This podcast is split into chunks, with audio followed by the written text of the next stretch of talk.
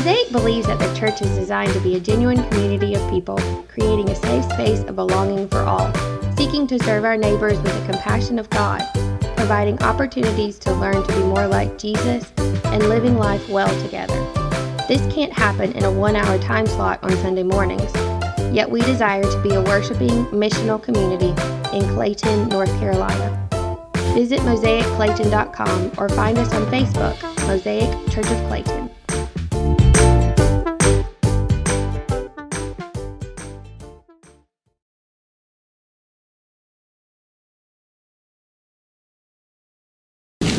May remember a couple of weeks ago, I was uh, in mid July. Uh, I missed being here with you. I was at my home church, Memorial Baptist Church in Buies Creek. We were celebrating our 50th anniversary as a congregation. The church was constituted in 1968 out in a, a cow pasture just outside uh, of Buies Creek. And um, it, interesting, like part of the origin story of Memorial was that it, it wanted to be a place where all were welcome, uh, regardless of race or social class or national origin, and maybe thinking back to um, 1968 and some of the really intense social strife and struggles that were happening at that time. Uh, it was sort of a radical experiment there in a cow pasture in Buies Creek uh, to, to really be a place of welcome and also a place where uh, women would have occasions for leadership as deacons and as ministers. So it was, in, that, in its way, very progressive at the time. Uh, and, you know, as I look at Mosaic, I'm already anticipating and praying and hoping uh, for a 50th anniversary here and, and know that, uh, you know, that, that is absolutely in your future. And, and as you continue to follow the Lord, um, you know, thinking forward to uh, being here and being part of that. Uh, of course, at the 50th anniversary at Memorial, there were some original charter members there who were able to think about, narrate, and, and talk about that 50 year history and think back 50 years uh, to that beginning and founding of that church. And so, um, Lord willing, all of you will be here in 50 years. And, um, but, you know, to imagine what that will be like, what the Lord can do during that time. Hey, hey, look, I'm, I'm, I'm thankful every day I wake up and get out of bed. Uh, Lord willing, uh, we'll, we'll, be here next week. Uh, and, and, Lord willing, we'll be here 50 years from now as well. Um, but trying to vision forward, uh, not only reflecting on the past where we've come from, but thinking forward to where we will be in 50 years. What will change? What will be here? What, who will we be? What will we look like?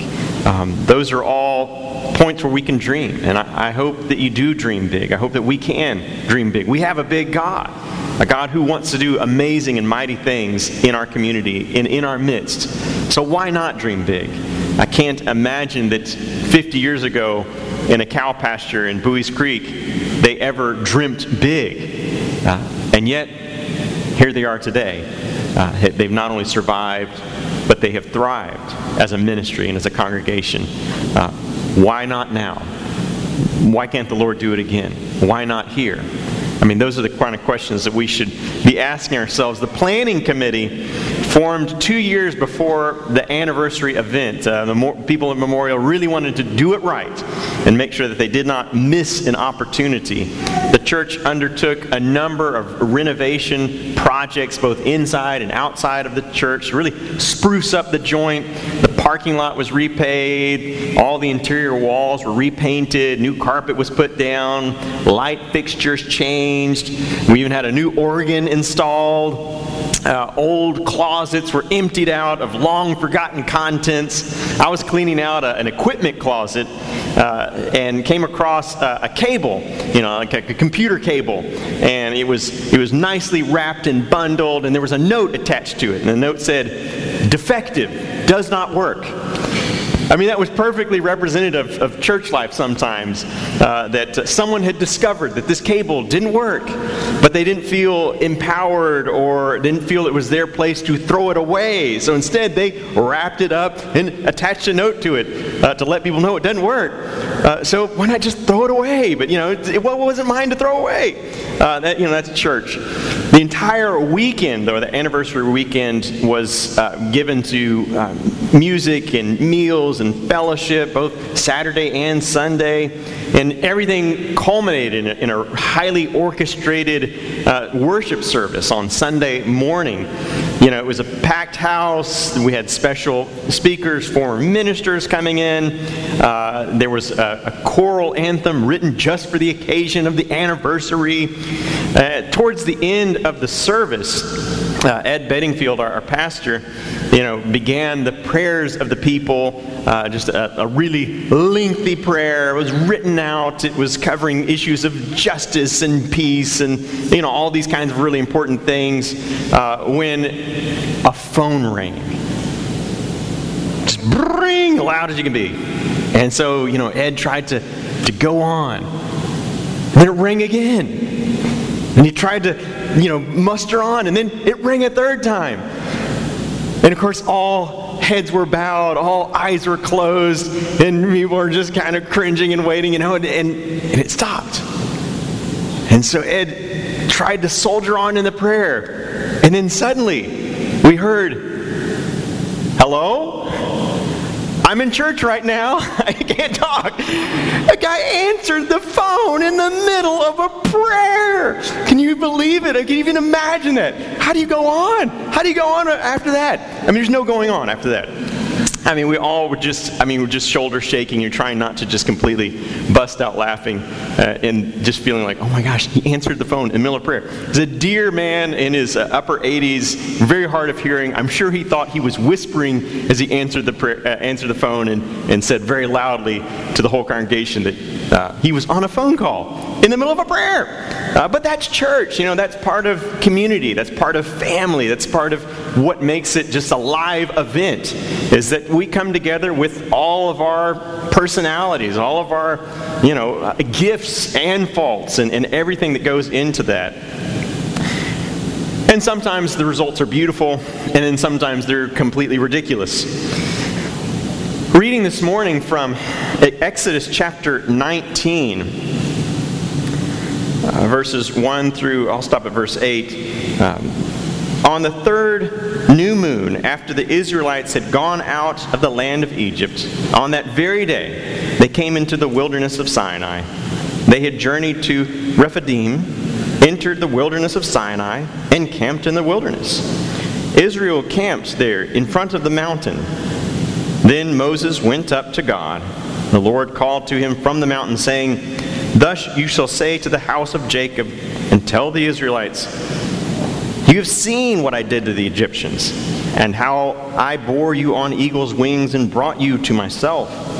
Now, therefore, if you obey my voice and keep my covenant, you shall be my treasured possession out of all the peoples. Indeed, the whole earth is mine, but you shall be for me a priestly kingdom and a holy nation. These are the words you shall speak to the Israelites. So Moses came, summoned the elders of the people, and set before them all these words that the Lord had commanded him. The people answered uh, as one, Everything that the Lord has spoken, we will do. You might remember uh, just a few weeks ago, um, I read uh, the story just prior to this one. I guess that's what made me start thinking about this one, uh, because we looked at the story just prior to this one, which was the story of Jethro. Do you remember Jethro coming and giving advice to Moses about how to organize uh, the people there and how to organize his own his own activities. Moses was serving as judge over uh, all of Israel, all these people streaming in day and night with their problems. And Jethro said, "Hey, why don't you get some people to help you with this? Give a little organization to it." Well, now uh, we pick up the story where the people have traveled on further in the wilderness to Mount Sinai. This is the location where they will receive the Ten Commandments, famously uh, in, in, a, you know, in about a chapter's time, uh, and um, all that goes with that. But for now, I want us to focus on the words that the Lord uses to address this people, address Israel, address us this morning. You are a treasured possession out of all the people, a, a, priestly kingdom, a holy nation. In the New Testament, if we uh, go on in the New Testament, these phrases and images are picked up and applied to God's new people, the church, us, in 1 Peter 2 9. But you are a chosen race, a royal priesthood, a holy nation, God's own people, in order that you may proclaim the mighty acts of Him who called you out of darkness into His marvelous light. It's just a wonderful passage that picks up right from uh, the passage in Exodus. But I want us to notice something initially that is easily overlooked uh, as we think about that Exodus passage. That the Lord in that passage uh, had addressed the group as a whole. Um, the Lord was not addressing each individual Israelite, each individual person. He just kind of gave a message to Moses to pass on to the people. And so I guess I might, you know, I might just pause there and wonder with you, uh, why didn't the Lord take time to address each individual Israelite? I mean, it's presumably the Lord can do such a thing, right? To go individually to each tent and address each individual Israelite.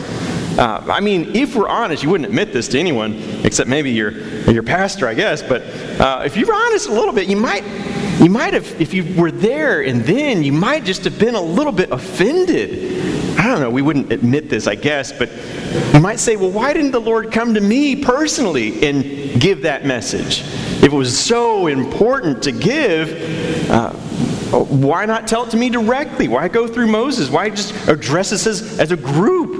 Uh, I, I guess I'm thinking, you know, when we, oftentimes when we sit, talk about going to heaven or, or, or being with the Lord, uh, maybe you hear people say, you know, I don't, I don't care about uh, the mansions or the food or the music. I just want to see Jesus. I just want to meet Jesus face to face.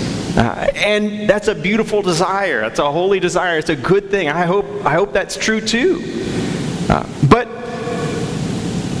logistically, have, have you ever thought about how that's going to work? How that would work out? According to stats, if you believe them, there are a little over 2 billion Christians worldwide. 2 billion people in the world today uh, who are followers of Christ. If every one of those 2 billion people in the world today to stand in a line and shake Jesus' hand and have a 30 second conversation with Jesus.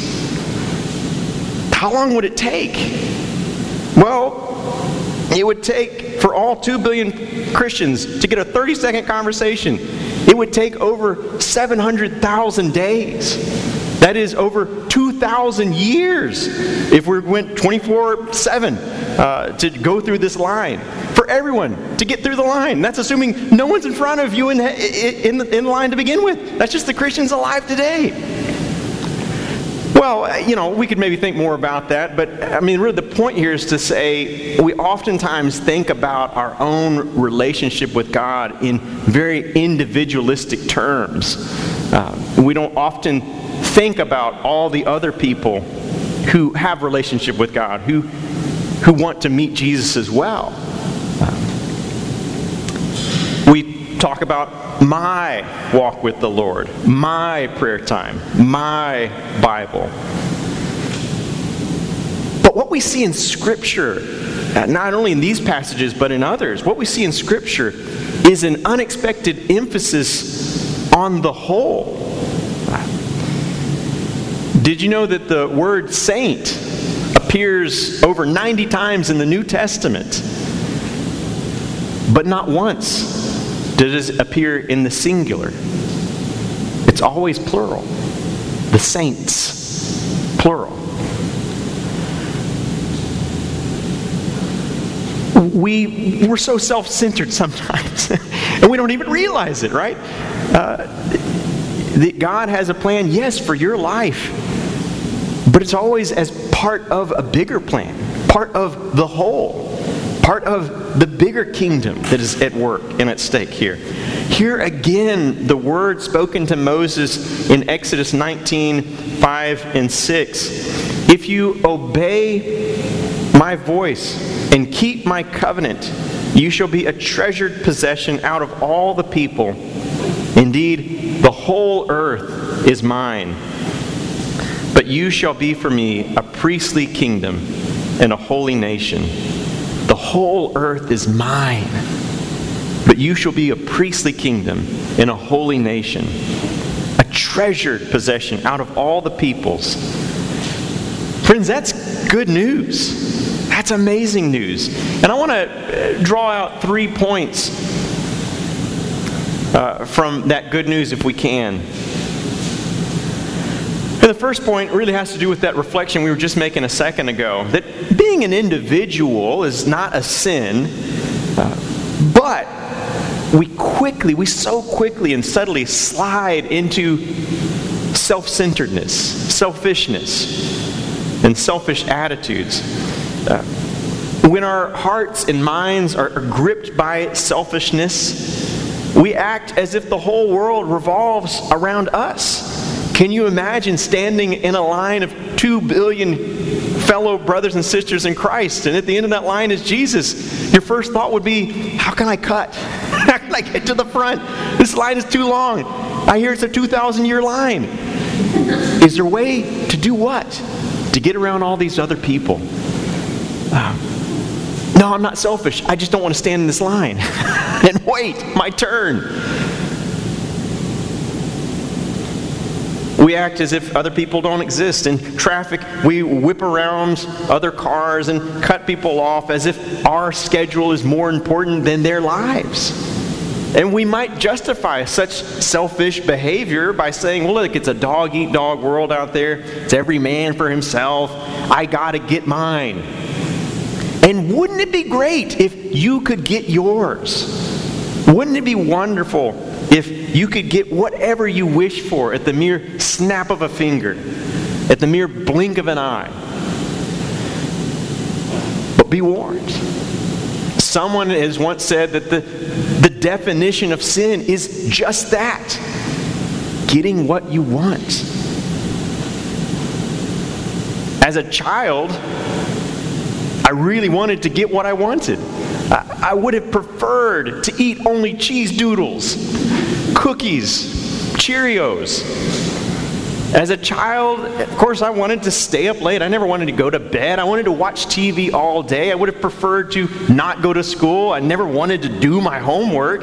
What kid does? I didn't want to help with house cleaning or share my toys with my brothers and sisters. Man, am I glad, though, that I didn't get what I wanted. Now, in retrospect, I feel blessed and humbled that I had parents who didn't allow me to do whatever I wanted. It didn't allow me to get whatever I wanted. Sin means getting what you want, but at the cost of your health, at the cost of your relationships, maybe at the cost of your future. It means gaining the whole world but losing your soul. The second point is not so much a point, it's, it's more of it's a question. What if we begin to see ourselves not so much as individual uh, Christian believers, but as members of a priestly kingdom, as members of a holy nation, as God's treasured possession, as it says here in Exodus 19. That's the way God addressed his people, not as individual beings, but as a community, as God's treasured possession, as a holy nation, as a priestly kingdom. If we think of fellow believers as family members, as fellow citizens, as treasured possessions of God, and we start thinking of non believers not as recruits or potential converts out there, but as refugees looking for a home, as immigrants in search of a country where they can belong. If we think about the immigration crisis on the border of Texas to California, if we thought about that as a parable of the kingdom of God, what would it look like? What would our actions be like? We might think of those who are outside of the kingdom of God as massed up there on the border of the kingdom of God. And, and how will they get in? I hope that people do not approach our fellowship like trying to cross the border into Texas in the cover of darkness and hoping that no one will notice them. Maybe you've gone to a church and you kind of felt like that. I really hope I can just sit in the back and no one will notice me. I can just slip in and slip out uh, like a border crossing almost. I hope that we'll be the kind of place that receives with open arms, that uh, makes a home, makes a space, uh, and, and welcomes in the light of day those who come to us what can we do right here and right now, maybe beyond our Sunday morning worship time together, to live as a priestly kingdom, as a holy nation uh, together? Uh, well, in Mosaic, we have a number of opportunities. Uh, it was mentioned just this morning about the affinity groups and ways that you can connect and commit in those small group settings. Uh, but beyond that, there are also ways that even as, as families you can do this with family prayer times and family devotions and uh, maybe even family scripture times or, or reading scripture uh, in small groups. I remember as a kid, I mean, I definitely have distinct memories of having family Bible reading time together and uh, laying on the carpeted floor and uh, listening to my dad read a chapter in Scripture a night as we as we shared that family time together. Uh, we were practicing our faith as as a family, as a group. Uh, and it was a beautiful thing. It's the kind of thing that makes memories. Maybe um, you know, maybe you can uh, practice writing little encouraging notes or a scripture verse on the family whiteboard, or, or maybe uh, you might practice just sending a text to uh, a Mosaic friend or, or some, someone else that you, you share the faith with. Maybe just send them a Bible verse during the day or just a little prayer of encouragement during the day. Uh, there's all kinds of ways that we can practice being community together outside of this time, which is essential and important. And yes, it's beautiful, but uh, we've got to find ways to be the people beyond the doors of, of this place. And, you know, the third point here to be made out of this Exodus text, I want to return to the specific wording the Lord calls the people here in this text a priestly kingdom and a holy nation. Does it strike? I don't know. Have you thought about it? Does it strike you that in reality, at this point in the text, they were no such thing? A priestly kingdom, a holy nation. At this point in the text, I realize we're just kind of dropping into the narrative this morning, but at this point in the text, this group is just a group of runaway slaves from Egypt. They're in the wilderness. Remember, that's where the passage started. They were wandering in the they were heading in the wilderness down to Sinai. They weren't a, a nation or a kingdom. They were just a group of refugees, of nomads, of travelers without any infrastructure, without any borders to their land, without anything to define them as a nation or a kingdom. But can you see the beauty here? That even though they weren't such a thing, the Lord nonetheless called them such a thing. Even though they weren't a nation, the Lord called them a nation. Even though they weren't a kingdom yet, the Lord called them a kingdom, which is to say, the Lord sees beyond what we presently are to what we will be. The Lord sees beyond appearances and to the heart.